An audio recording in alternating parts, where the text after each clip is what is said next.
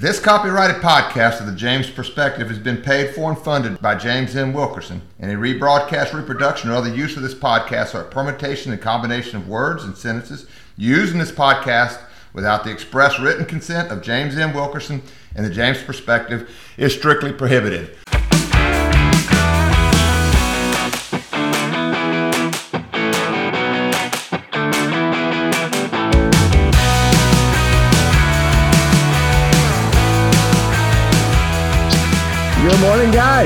Good morning. Good morning. Good morning. Good morning. That's that's Victoria is the female voice today. Welcome back. Thank you.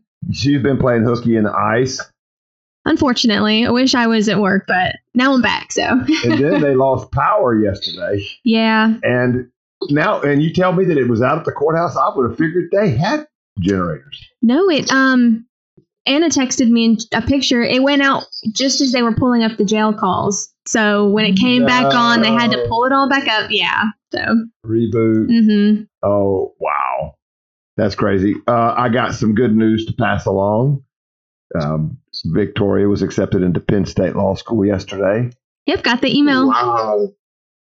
so she's been, Congratulations. Thank she's been you. accepted in That's awesome. Oklahoma, Arkansas, and Penn State. Penn State, and she's not been rejected by anybody yet, just pending. Yeah. Now LSU, I know they're they are funny. They they what they do is everybody else makes their offers. They don't care. hmm They we're LSU. We're going to fill our class. We're not worried about it. hmm So they they they wait till like February, Yeah. and then they they let the people like Victoria who are definitely getting in know first and say, okay, how many Victorias are coming in? And then they'll say they didn't. Then there's still this many left. And you said it's okay. There's still 40 left in the class, or say 100 left in the class that hmm the Victorias didn't fill it. They didn't have enough qualified like Victoria. Then they, then they'll say, okay, let's get the Dwayne's, and they'll fill it with the Dwayne's. And if there's still any left, then it's okay. Let's get the Glens, Right. and then and then right before school starts, that's Mhm. when they get the Jameses.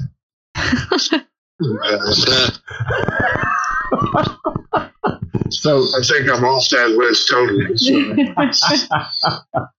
that is how they do it. They're not Mhm. they're not worried about it at all. And Yeah. truthfully, they know it. Some of the best lawyers come out of that last group. hmm It's not it's not necessary. So they're I think they kind of want that. I Yeah. think they want they want to get those guys that maybe didn't do really well in school early, but they did good on LSAT stuff like that. I've had that. We've talked about that on before. Well, today, what's the name of the case we're going to talk about? It's DeVillier v. Texas. De Villiers. DeVilliers. DeVilliers? I would say De Villiers. Okay, yeah. You said DeVilliers. DeVille. I was saying DeVillier, but I think that's De Villiers. DeVilliers. At least it is in in Louisiana, and Yeah. we're in Louisiana. Mr. De Villiers is Mr. De Villiers. Uh, let me let me start with this one. Uh, it- it's going to sound like an excuse. Unlike some of the other cases we talked about, might, be, that might not be my area of law, but it's always litigation. Mhm. And if we're talking about litigation and you know trying to understand what's substantive, what's equity, what's law, what's you know that kind of thing, what how do you appeal it? I'm going to pretty much have done it, Mhm. and so I, I feel like I can jump right into a case and go it. But 1983 is something I have never played around. I didn't take it in law school. It's not on the bar. Mhm. It's a very specialized field, and you get into it when you get out. It's sort of like, you know, I think MedMal. Nobody teaches a course on MedMal, Yeah. Okay. and and and it's not something you just take lightly. You have to devote yourself to becoming that. So, hmm if a 1980 a 1983 lawyer hmm is listening to this, I apologize in advance for how foolish I may sound. However, I did work hard to get ready hmm because I knew I did not know it. Um, it, it, it, it, it, on its surface, it sounds like this thing should be easy. hmm When you hear this case, you're going to go, this should be easy, guys. So I'm going to let her give you the facts first, and then we're just going to stop at that and, and see what you guys think first. Just common sense. Okay. Is that what? How do you spell that name?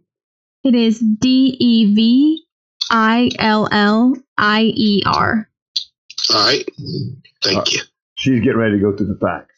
Yeah, so Richard DeVille and about 70 other plaintiffs, they ended up consolidating the case later on, but um, Richard DeVier and a bunch of other people owned separate stretches of land in Texas along the Interstate Highway 10, so the IH 10.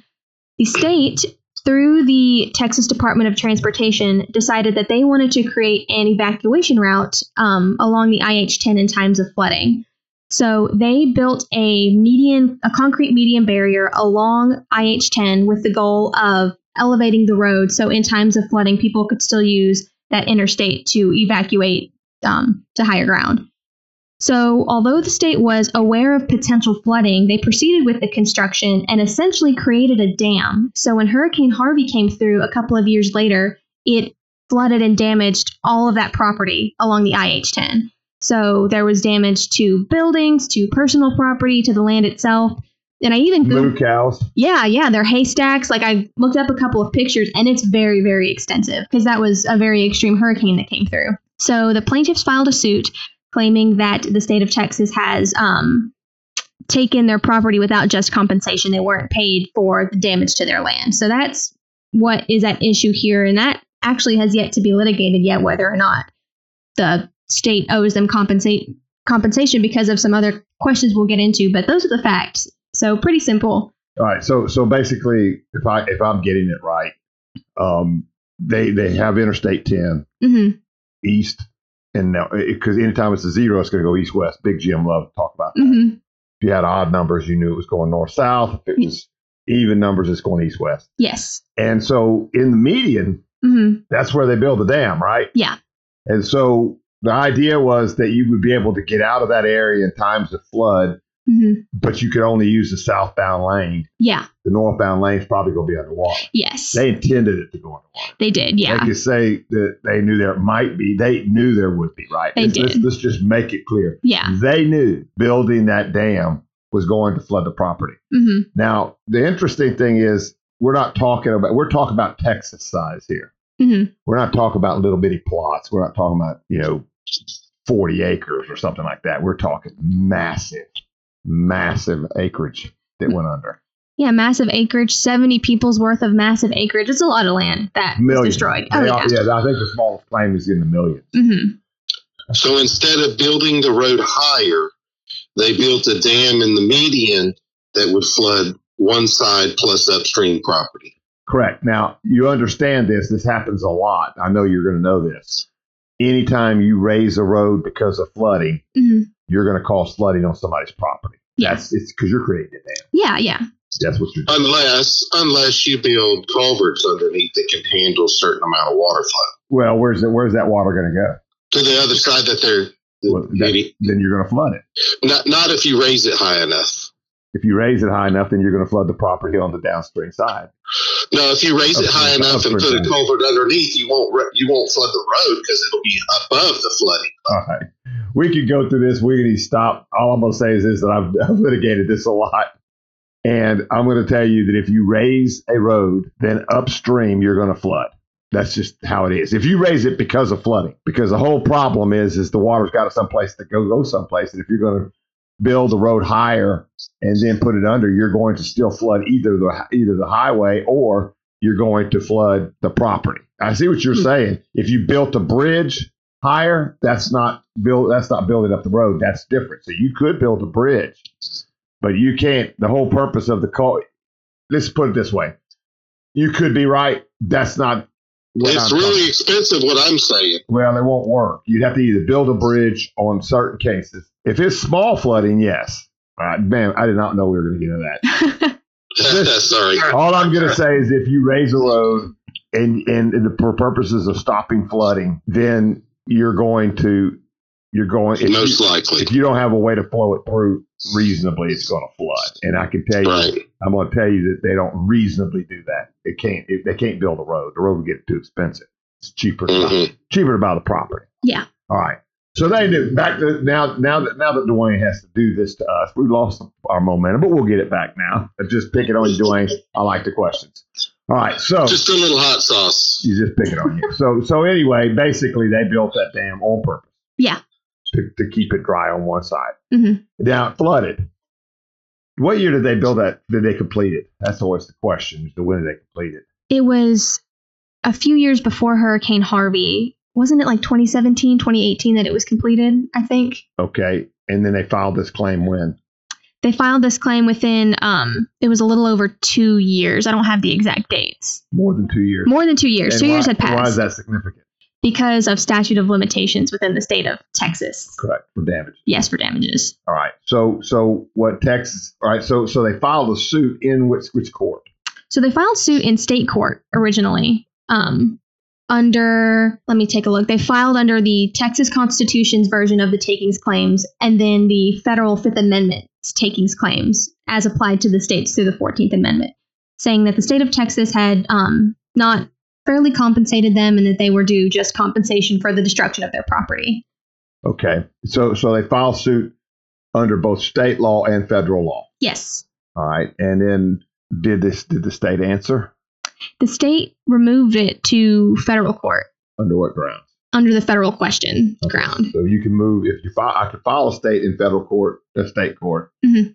So the state court they filed it in did have a have the jurisdiction, the power to hear that claim. Is that correct? Yes, that's correct. And now, could they have? Could the, the plaintiffs have filed it in federal court directly?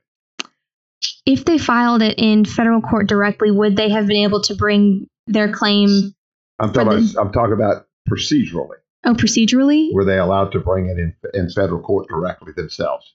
Yes. No. No. Okay. No.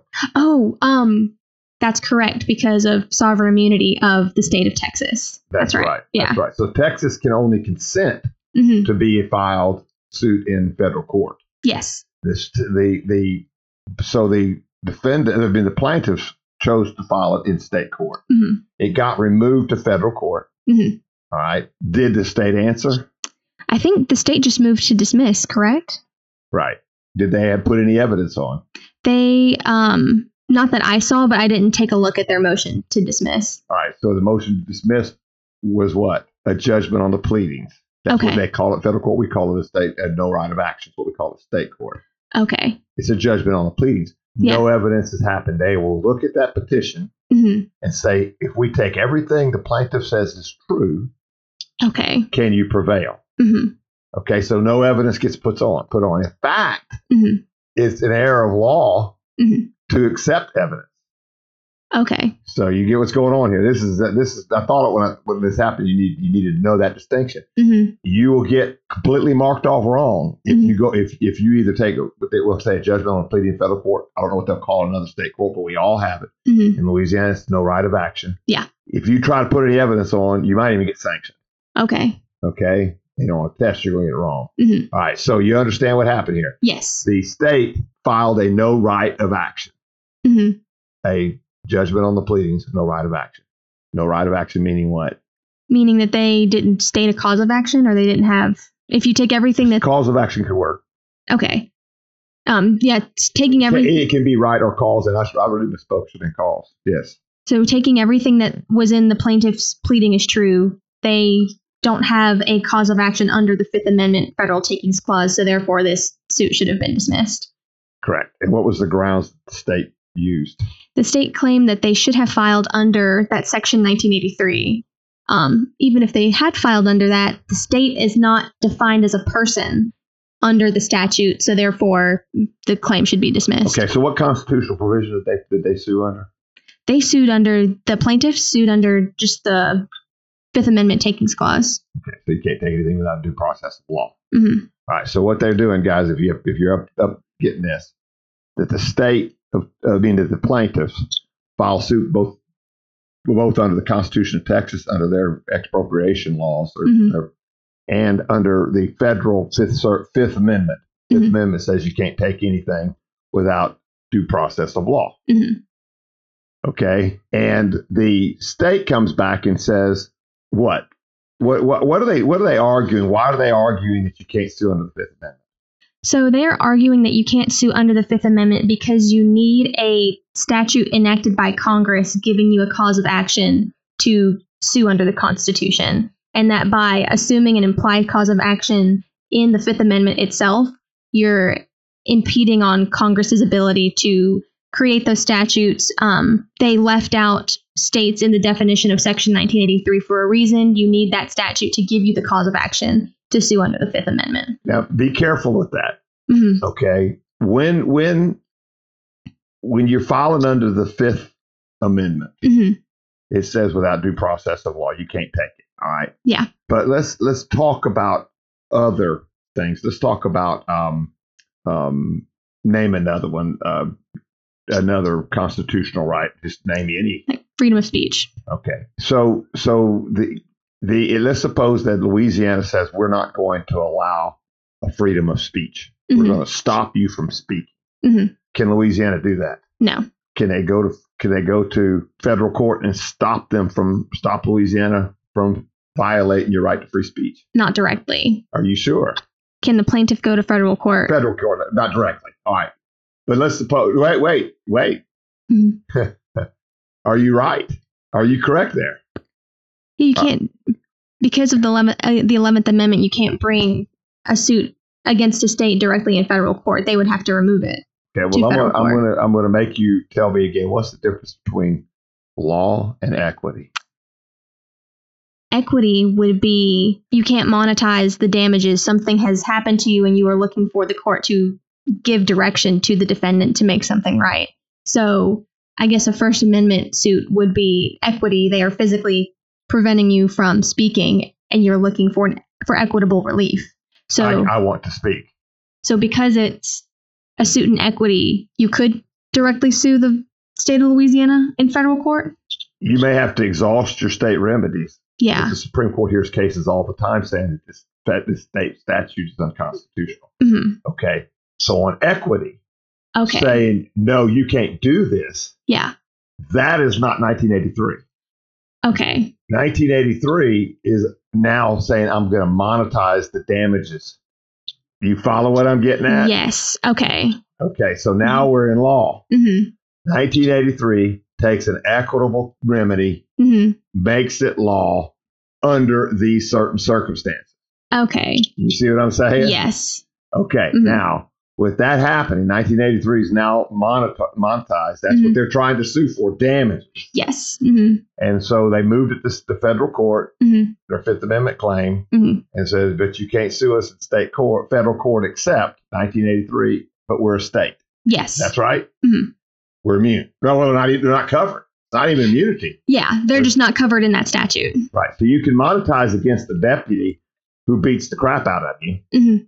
You can monetize to one who locks you up when you're not supposed to be. hmm You can monetize it if um, if a uh, you get harassed at work, Mhm. but you can't monetize it. But you can't sue the state. You can only sue that employee.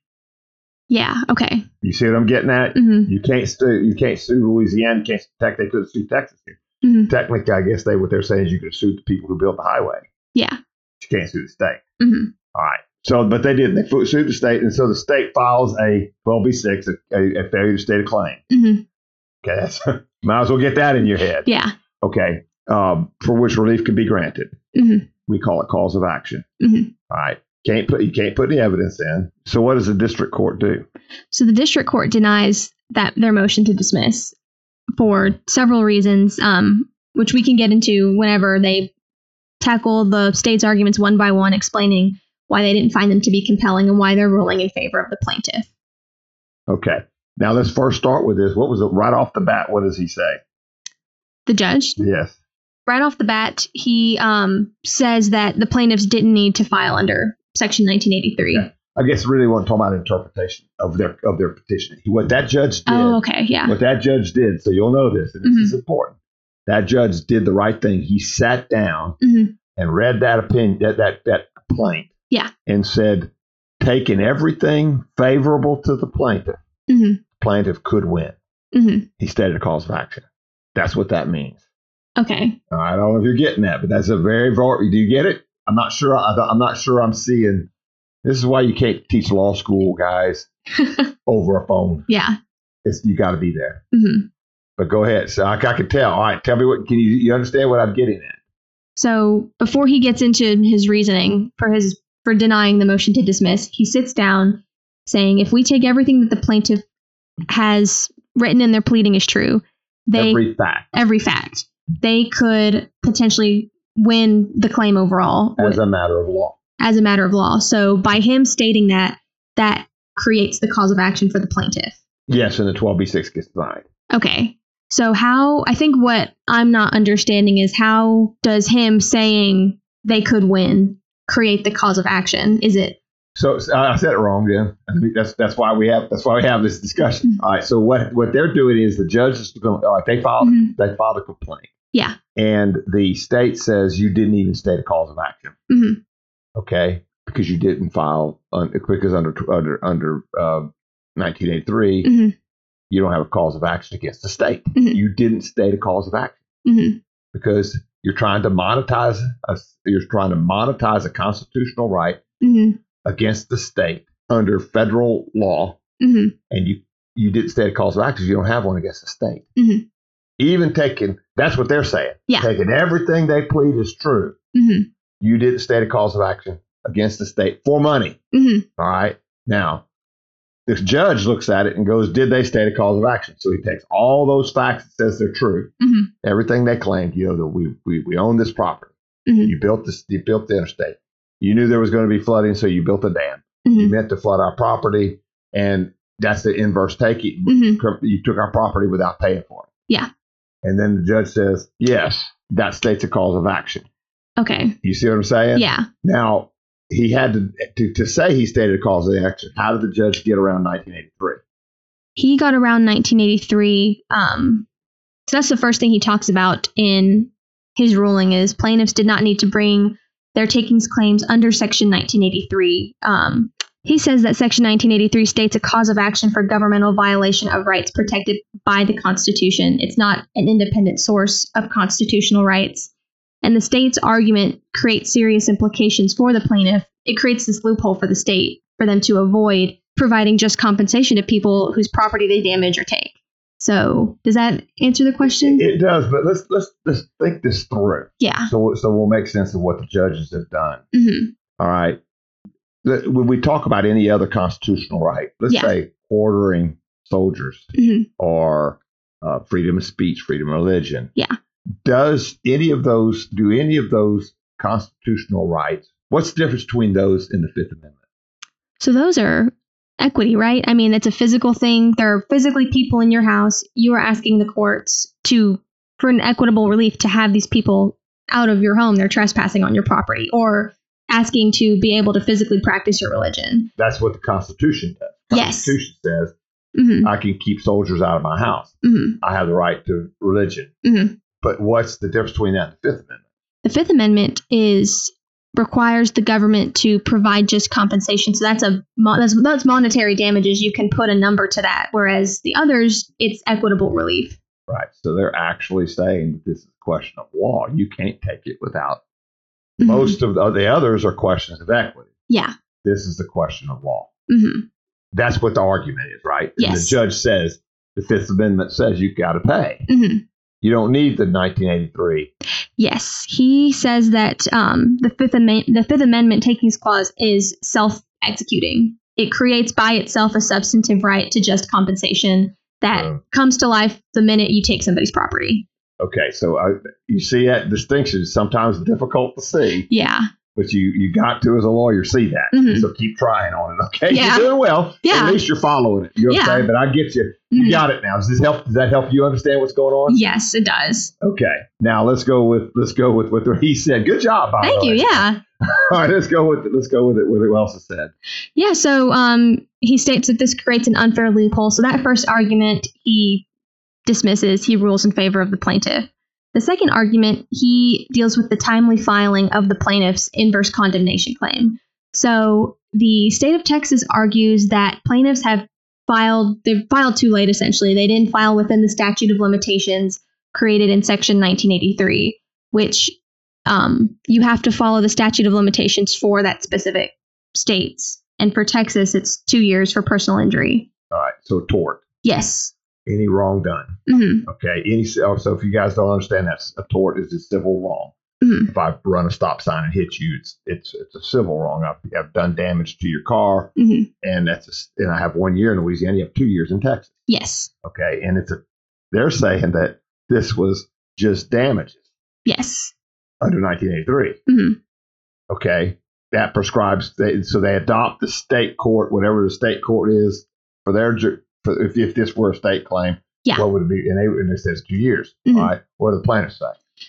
Um, plaintiffs argue that um, they they didn't reference Section 1983 at all in their petition, and this is what the the judge says as well that they're not relying on that statute to bring their cause of action to the court, so we don't have to rely or set a two year limitation to their claim. The plaintiffs argue that the judge could either use a 10 year period set by Texas law for adverse possession cases or a six year period set by Congress for federal inverse condemnation cases. And whichever time period the judge picks, the plaintiffs are well within that time frame. So they dismiss that argument as well. So, so the difference is that the state is claiming that the that the uh, state is claiming the damages are what The state is claiming that the damages are in tort. Yes. Okay, Mhm. and the plaintiffs are claiming no, it's inverse condemnation. Two complete different remedies. Okay, gotcha. You see what I'm saying? Yes. So tort has prescribed Mhm. as far as statute of limitations run, Yes. but the inverse condemnation has not. In Louisiana, Mhm. we have a much shorter. It's three years. hmm You have three years to make an inverse condemnation claim from the date that the damages first occurred. hmm So, and we only have one year for tort. hmm But even under Louisiana law, they filed it timely because it was a little under over two years and under three, right? Yes. So even if it had been here, they were timely. Yes. If it were an inverse condemnation case, hmm And that's what the judge rules. He says this is an inverse condemnation case. They have filed timely. Okay. So the third argument that he takes up is the state's sovereign immunity argument.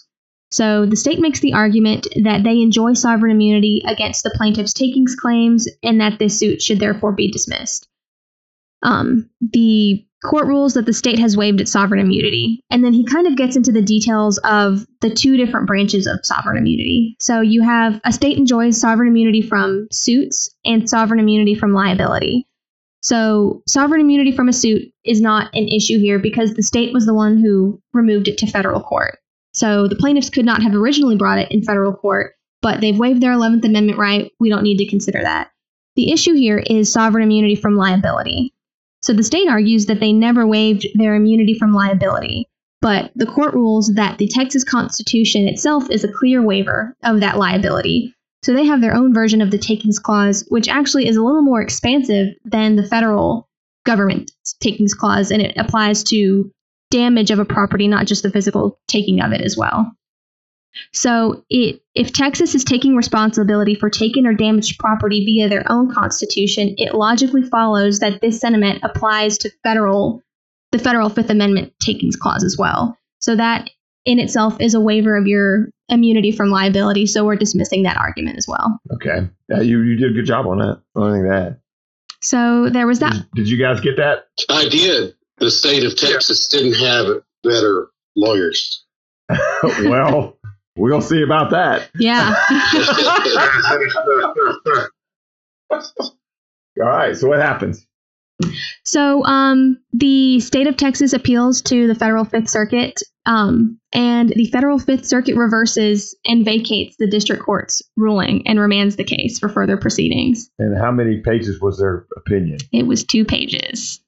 It was tiny. It was tiny. Guys, they just basically said, planters, you're idiots, right? Yeah, they said um, they cited a case um, Hernandez v. Mesa, which says a federal court's authority to recognize a damages remedy must rest at bottom on a statute enacted by Congress. And then they washed their hands and left it at that.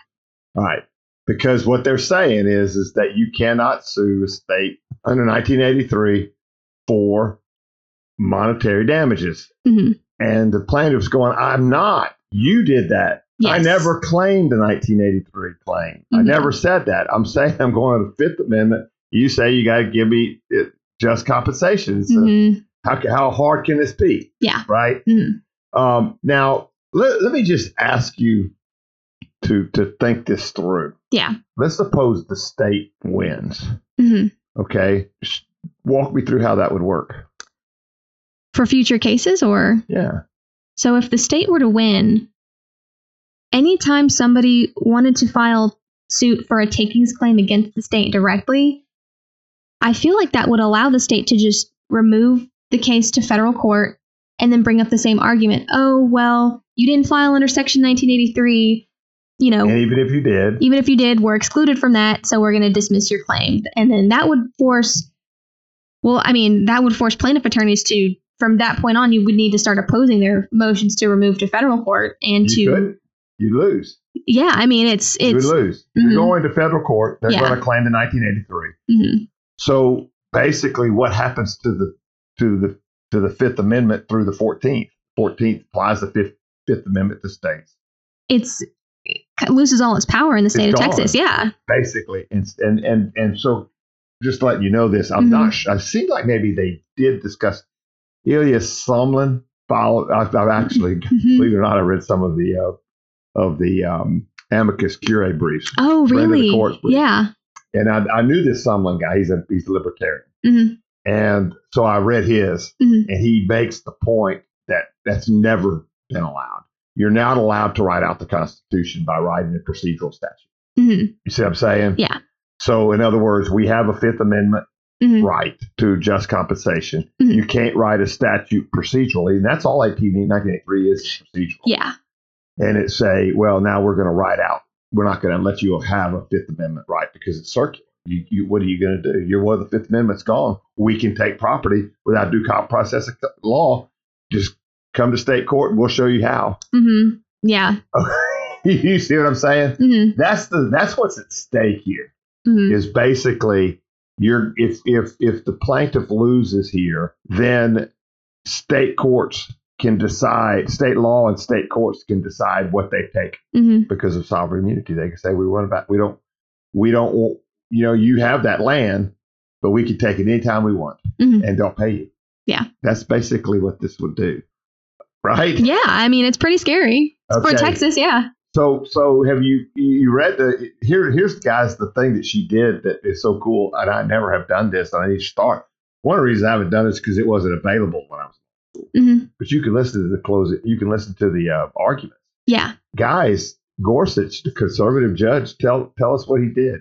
Yeah, so it um I got about 30 to 45 minutes in, so I heard them it was the the petitioner, so the plaintiff's attorney um was up for oral arguments and he was discussing it with the justices, but Gorsuch was really just not happy with his arguments. He was um interrupting him, which is pretty common, but he just he was kind of tearing into that attorney.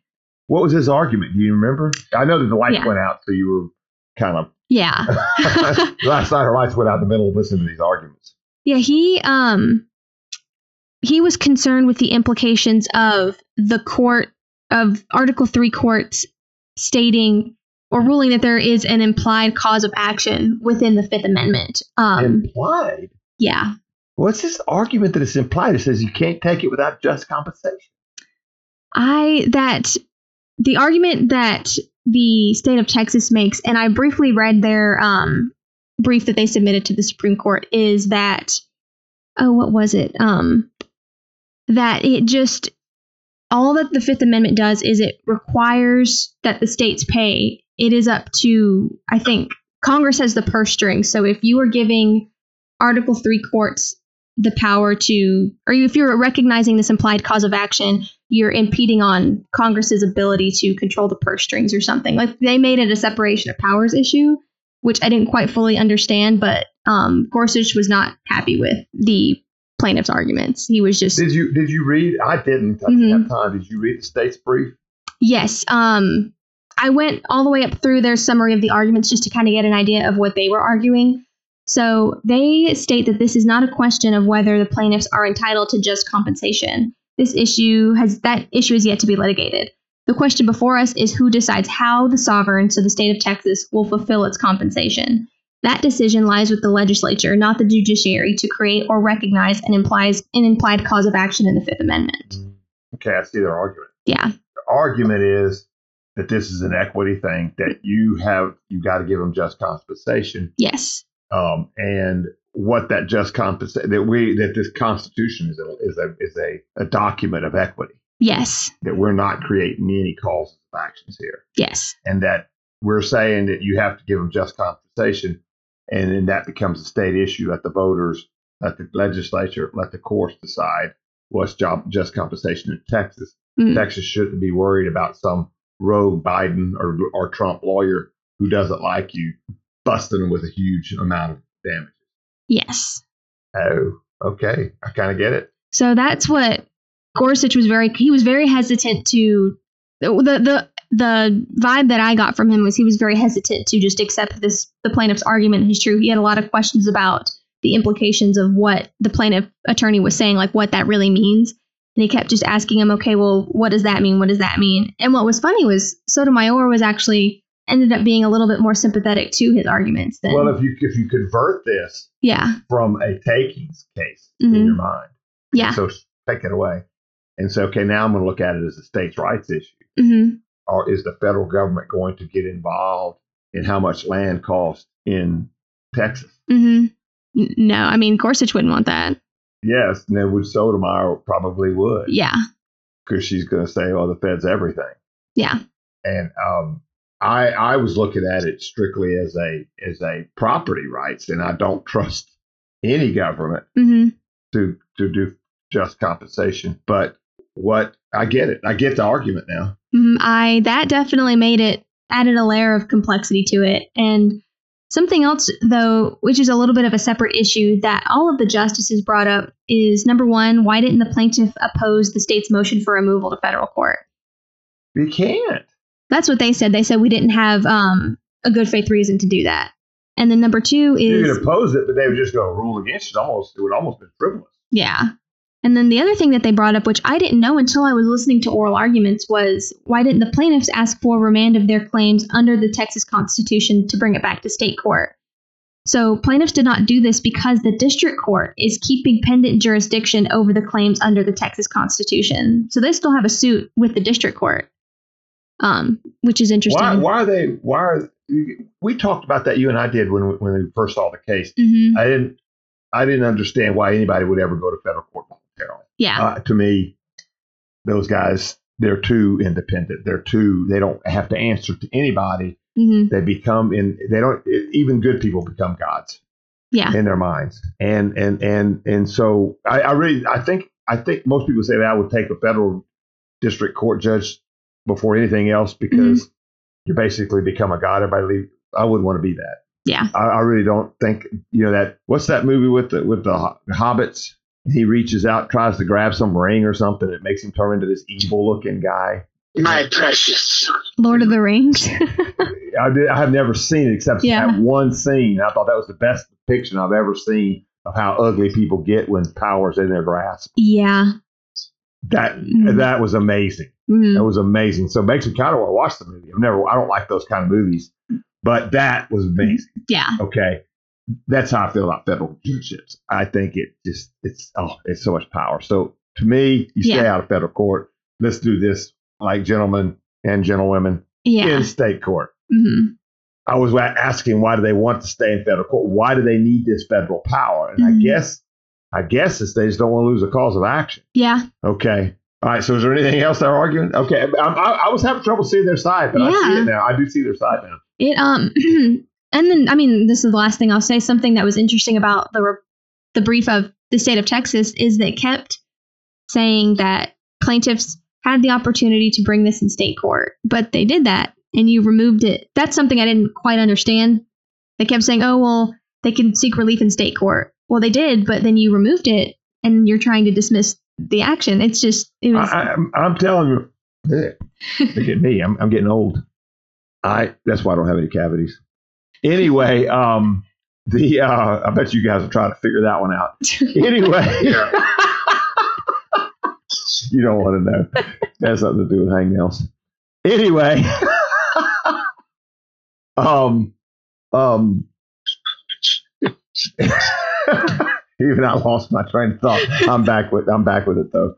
I I I I kind of um I kind of see the problem. Mhm. Are you going to create a separate juris a separate jurisprudence for how you determine just compensation in federal court that opposes what's in state court? And what do you do if they come up with a different under different law under different jurisprudence? I have got to admit that this is a, a perfect example of what I told you about law school tonight. How much you think you know something? Yeah. You don't. It's uh It, you'll be surprised at what you learn, and the, you think you've read a case, and you need to do it. The whole idea is Oh, the yeah. exercise of it. Mhm. But guys, you guys see what's going on here is is that that they're saying that the entire Constitution is, a, is, a, is an equity. It does not create any substantive rights. To get any substantive rights, law rights in law, mhm. not in equity, but in law, we have got to give you some type of procedure and give you and, and give that make state it clearly who can make the suit, what can they file suit for, Mhm. and where can you file it. And so they're saying that federal constitution is nothing. It's a great, it's a, it's equity. We don't want to touch it. We don't want it to become law. Mhm. We want it to be equity. We want it to be what's fair. Yeah. You don't have any right to take this property without due process of law. Now, if they're doing it, you can go and say, hey, they're doing it without due process of law. They're taking it without giving me any way to get my money back. Mhm. Well, they're going like, yes, they did. It's, it's right there in Texas law. They're not taking they're not taking it without due process of law. Mhm. Go to a state court and get it. Yeah. If they quit giving you due compensation, let us know. Mhm. Not not if you're not happy with what that due compensation, but they say we're just going to take your property, Mhm. and that's not what's going on. Texas is Texas now. They are right that under 1983 is prescribed. Yeah. So any federal claim that they might have it would have been gone. You just, in other words, let's suppose they try to sue against the engineer who built it. Mm-hmm. Oh, he no way. It's gone. Yeah. It's, it's, it's too late. Mhm. Does that, does that make sense to you guys? Yeah. All right. Well, Yes. Victoria wants you to ask her questions and challenge her. Why is so? So when we when we called it the Texas loophole here, the Texas two step dance that they did, Mhm. where they re- requested it or removed it to federal court and then tried to use the federal court to dismiss the case. Doesn't that kind of have the feeling of violating the clean hands principle? D- describe what you mean by that. Well, as a plaintiff going to court, I can't go to court and say, um, Glenn did me wrong. He's my neighbor and he did me wrong. And so I want something, whether it's equity or, or money. If I turned around and I violated in some other way also, because I'm asking the court, I'm, I'm like the innocent person here and I'm asking the court for relief, but yet I've already exacted some revenge or I was the first initiator of a wrong or whatever. And so if I get found out that I did something wrong, doesn't that really tick off the judges and they throw it out or rule adversely? Do you want to answer that, or do you want to send to the gray hair? I'm gonna phone in a friend for this one. The phone in a friend. All right, so so it, it, it is. I, I get you. What you're saying is this: is that Texas, I mean Texas moved to federal court. How can they claim there's no right of action under federal court? You should be in state court if you're the one that moved it. And so you're you're not clean here. You have to stay in federal court. Yeah. Okay. They could stay in court under what circumstance? In federal court. Yes. Equity.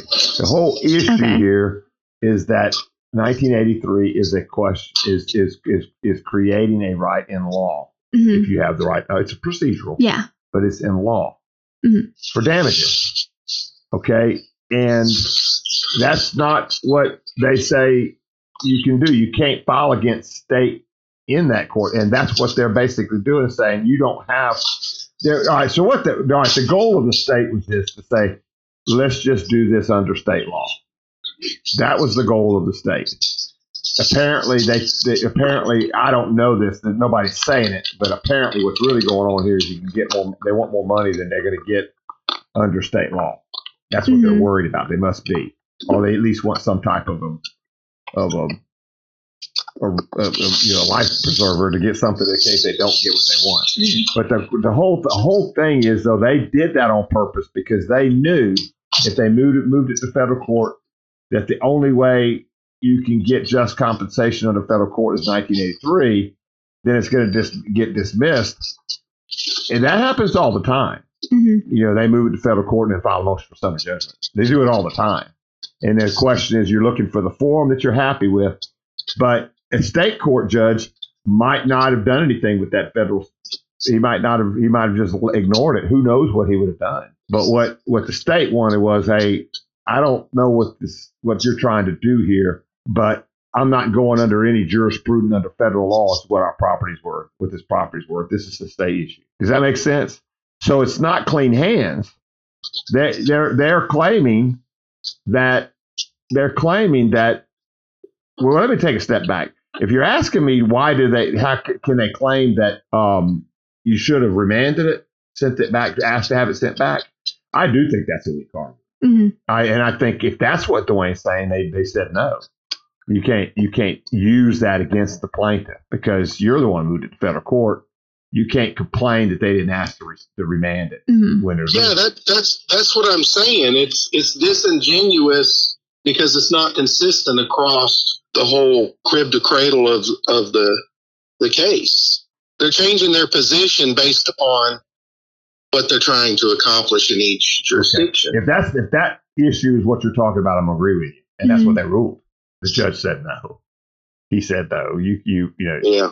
So, that, but but but it's going to be interesting because what we really have to work with right now is is a a um, a complaint in, in state court, which we didn't read, hmm and then they have a a a, a removal hmm to federal court because it's a federal question, pending federal Yeah. question. Then they then they then we have a an opinion by the district judge, district court judge, federal district judge, ruling that they stated a cause of action. hmm So 12b6 was denied. Then it went on appeal, and that really just said no. 19, you, you know, it does not create a cause of, you know, it, just basically says that it's not self self self executing. Fifth Circuit Yeah. the, the in order for you to monetize that, you're going to have to get some type of a statute. That's what they said. It's just obvious, he says. Yeah. The Fifth Circuit comes back and says no. Right. So with that opinion gives you no guidance. It just says the Fifth Circuit, the Fifth Amendment is not um, self-executing. Then you have a whole bunch of briefs. I did read the brief of the um, plaintiffs, hmm and I read Elia Somlas. Yeah. Um, Somin's um, amicus, and she read the opposing, Mhm. and that's where we got the truth in this thing. you always got to read the other side. I just didn't have time. I ran out, Mhm. but I, I'm glad it happened. This yeah. way. So, so I will say this: that's that that we don't we I don't think that the state. I think the state made a brilliant move moving it to federal court. I think that was good lawyering because they got it in front of a federal judge who's going to look at the picture of what's the Constitution say and and basically what they're going to be claiming now is that there is there are no substantive legal law in law rights in the Constitution, only equitable. hmm And I'm more I sit there and think about it, uh, more I like it. Yeah. I'm, I'm uh, the good thing about that snowstorm coming through is I'm glad it gave me a week to sit on this case because when I came back to it, I was able to more clearly see the other side of the argument and talking about it today. And I'm not so sure that the court won't rule in favor of Texas and that they'll be hesitant to do what the plaintiff is asking of them and say that there's federal monetary right under the Fifth Amendment. I get it. I Yeah. do. Now here's the fun thing. Keep this in mind. Mhm. In law school, it won't happen like that. You're not going to have something stops it, yeah, right? You just have to be embarrassed. yeah. It's okay, Mhm. right? You're gonna be you're gonna be okay with that. Oh yeah, yeah. Man, last week when I was getting ready, I was like, "Oh wow, I know this. I'm gonna walk in there." And then getting ready for it, having that extra week, I was like, "I don't know this like I thought I knew this." So And no matter how much I like to make lawyer make fun of lawyers, it's Mhm. a bunch of smart people. That LSAT's a very difficult test, and and it's very difficult to get out of most law schools. Very difficult to pass the bar. Mhm. So you get out and you practice, and you're up against these brilliant people all the time, trying to make you lose your case, Mhm. and you lose some of them. yeah, You know, it's just the way it is. And so you're going to go to court and have it wrong. And I would have had it wrong that day too because I, I glanced at it. Mhm. I did this morning get up and read it. You could tell I, I Oh, yeah. prepared. I, mean, I was really kind of worried because I didn't know what to do with that 1983 action. I, I, I, you know where I got the best information? where? Some clown who wants that 1983 case and some lawyer advertising Yeah, spelled it out. I went, Oh. oh, yeah. very okay. cool. Then I went and read it and it all made sense. Yeah, So, so anyway, do y'all have any questions on this? So if I'm hearing you right, the the plaintiffs want compensation because they'd had no due process. And that's their argument. But the state saying there is no due process owed because uh, we're just building roads. Is that what it no, is? so so Texas isn't claiming they don't owe money yet. Now they're going to claim it. They're going to try to have a, ca- a trial and say it's not due. Okay, that's not what Mhm. they're saying. They're saying the federal constitution is a is a is a document of equity. It gives it it, it makes people do things they're not that they don't want to do. Give them due compensation. That if they don't. So if they're if Texas goes no, we can flood roads without paying. We can flood flood property without paying for it. The, the federal the, the federal constitution says no, you got to do that under uh, under clause was it two Fourteenth 14th Amendment Mhm. and the 14th Amendment says the Fifth Amendment applies to states. Yeah. you got to give due compensation. Well, Texas says we're doing that. We have a, we have a procedure for you to go to court and try this case and get your due compensation. Now, if they say due compensation is a penny, obviously that's not right. You're really not getting due compensation. You're you're cheating us, uh, even though we took your property. So so they've got a claim, Glenn. It's just under state court. The the state can't take that land without paying for it. And so they gave it up to federal to negate this argument by the plaintiffs. Well, the plaintiffs filed suit both under state and federal law. And and the state's going, this is not a federal issue. Drop the federal part. They wouldn't do it. I'm sure that was a phone call. Hey, Yeah. would you drop the federal part? Because usually we'll try to do it amicably. Mhm. What do you mean? Yeah. Well, you don't have a federal claim here. The, the Constitution is, is, is an equity, and 1983 doesn't apply to states. So you're going to lose. Mhm. And so they filed, and I'm sure the state goes, well, what the heck is this district judge doing?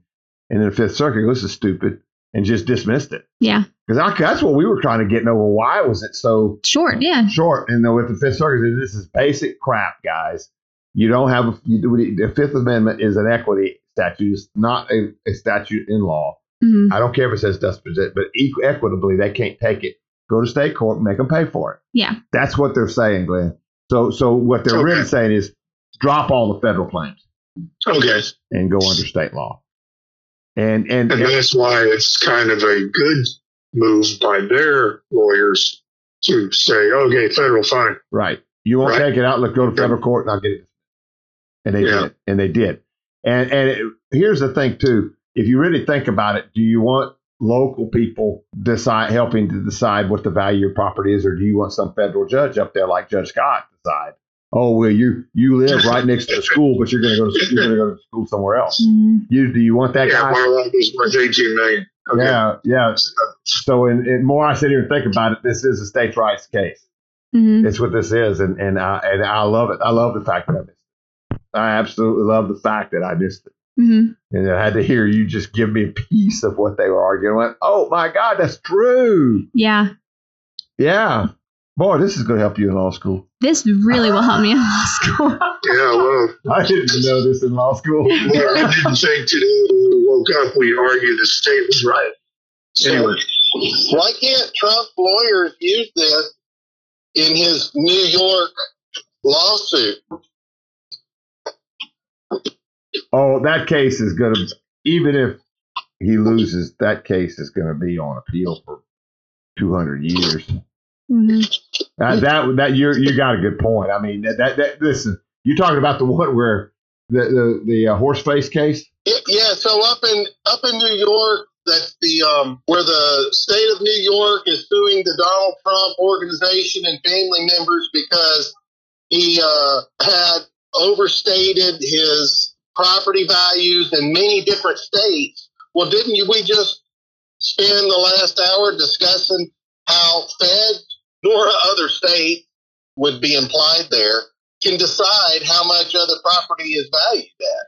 All right. Well, the case you're talking about is not the horse face case. The, the one that, that they're taking the property is in state court. All right, and they are trying to take his money, but they are definitely in due process because that's what they're they're having a, a judge hear it. They're not taking his property without due process. No, but uh, whenever whenever Letitia says I want three hundred and twenty million dollars because of how he overstated property in Florida, also not just New York, she's kind of getting into the territory that the federal judge just said we don't have any business deciding what that value is in Texas. That's for Texas to determine. She's I'm not getting you. She's state. She's state court.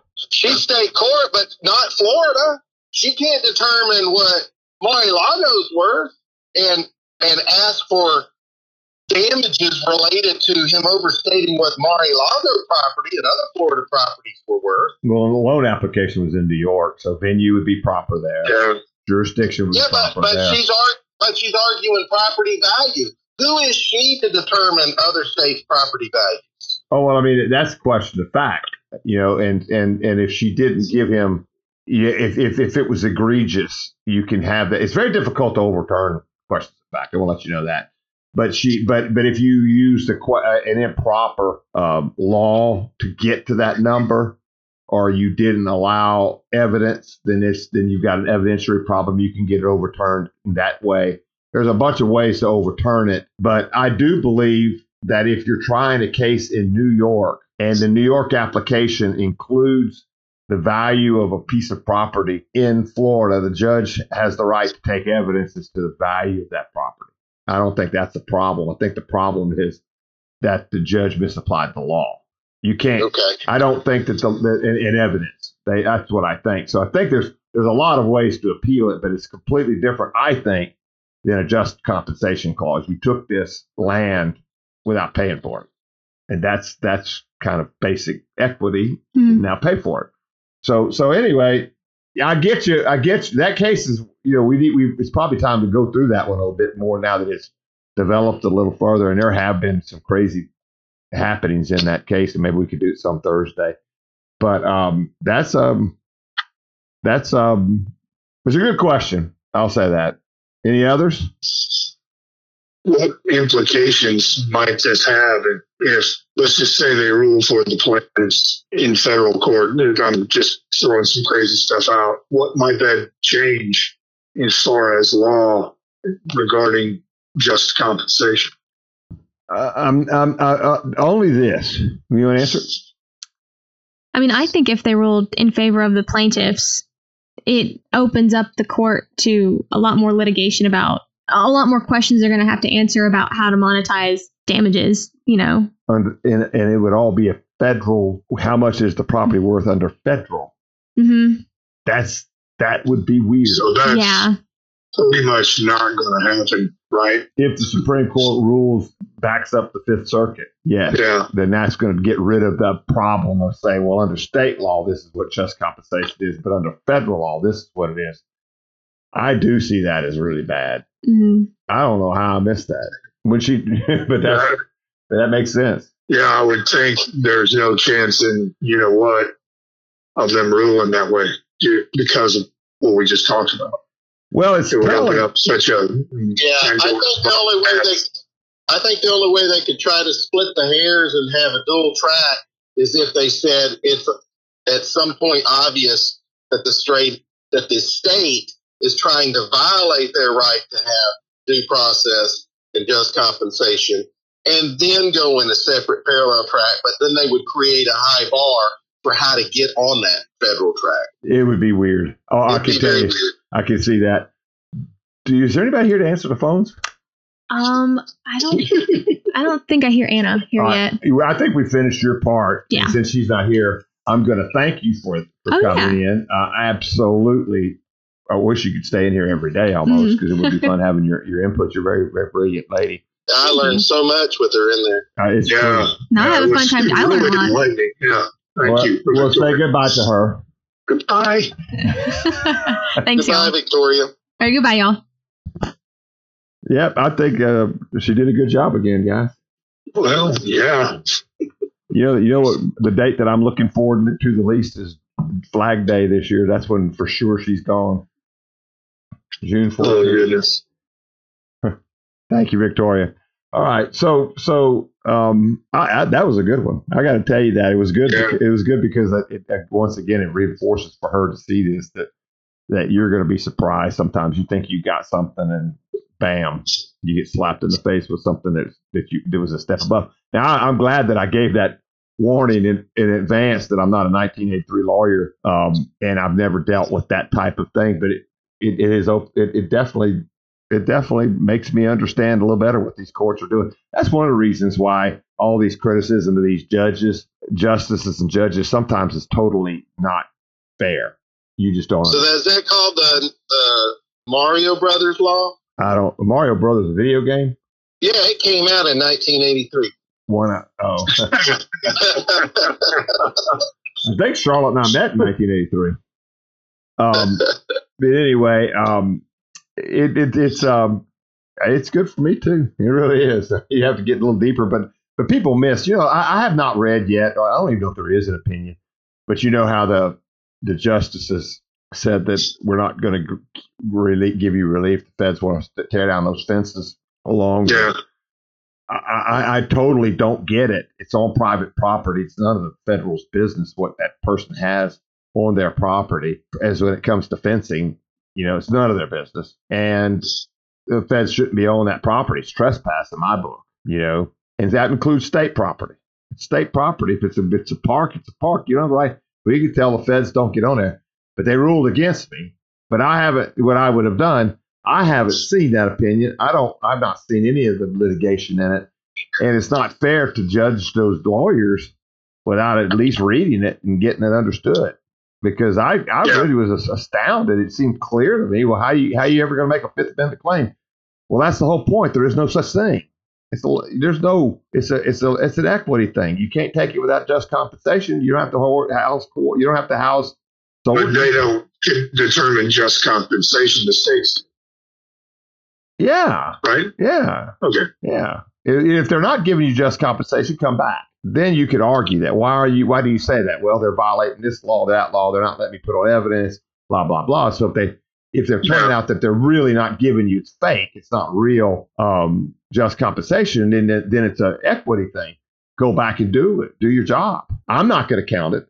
I'm not. I, the federal judge, I'm not going to tell you how much that property's worth. I can tell you that what they, the procedure they used was really not in compliance with the federal constitution. You got to give them a true due process of law. Go back. Yeah. And I think that that's what basically, uh, Dwayne, you were trying to get at is that they didn't. It wasn't true, just true. It wasn't true process of law here. They're taking money from him without due process if they don't allow him to prove the value of that property. Oh, we're going to take the tax assessor and that's it. Well, that's not due process. No.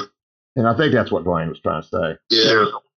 It's a Well, that was very, very fascinating, especially since you we kind of came you came to a different conclusion than you originally started. yeah.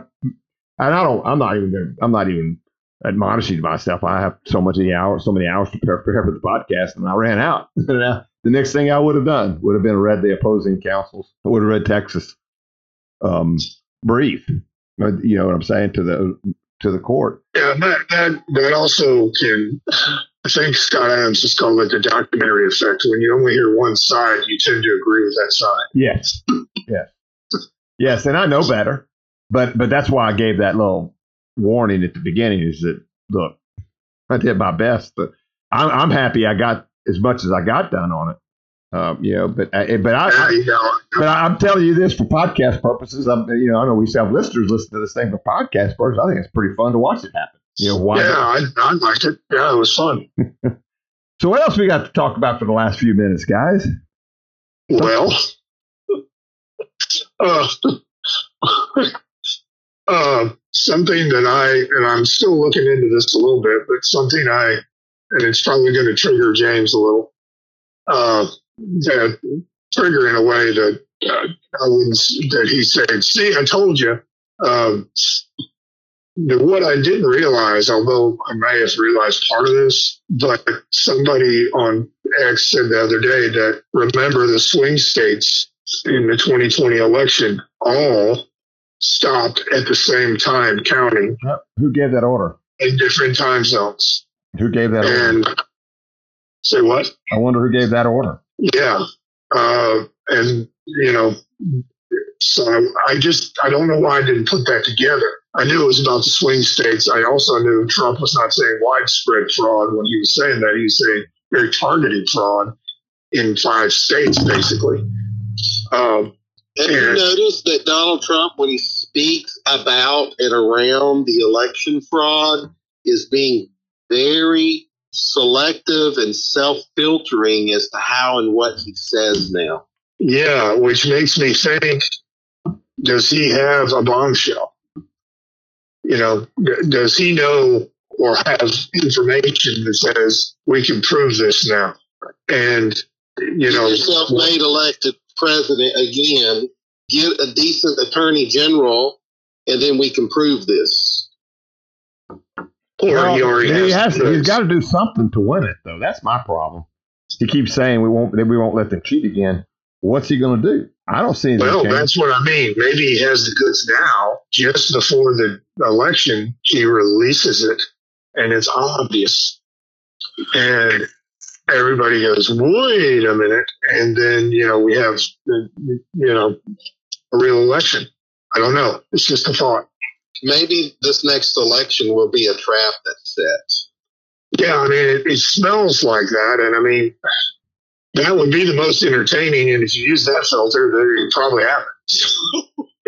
anyway, I mean, you know, yeah. I, I mean, I've been. You're right. I've been that way when that came out. I was going like, well, yeah, we've been knowing this. It was all done at the exact same time to shut it all down for different reasons. but I never put that all together for some reason. Why did I not put that together? I mean, I knew about the five states. I knew individually all these things, but I didn't know all of it happened like it did. And I think even I was obfuscated by the news. You know, that's weird to me. That was that was like. Yeah, you know what my biggest biggest concern since this all has happened is the poisoning of of these federal courts with judges Yeah. who are who are really just political appointees. And I look at what goes on in, in Washington D.C. in that D.C. circuit, and that D.C. appellate court.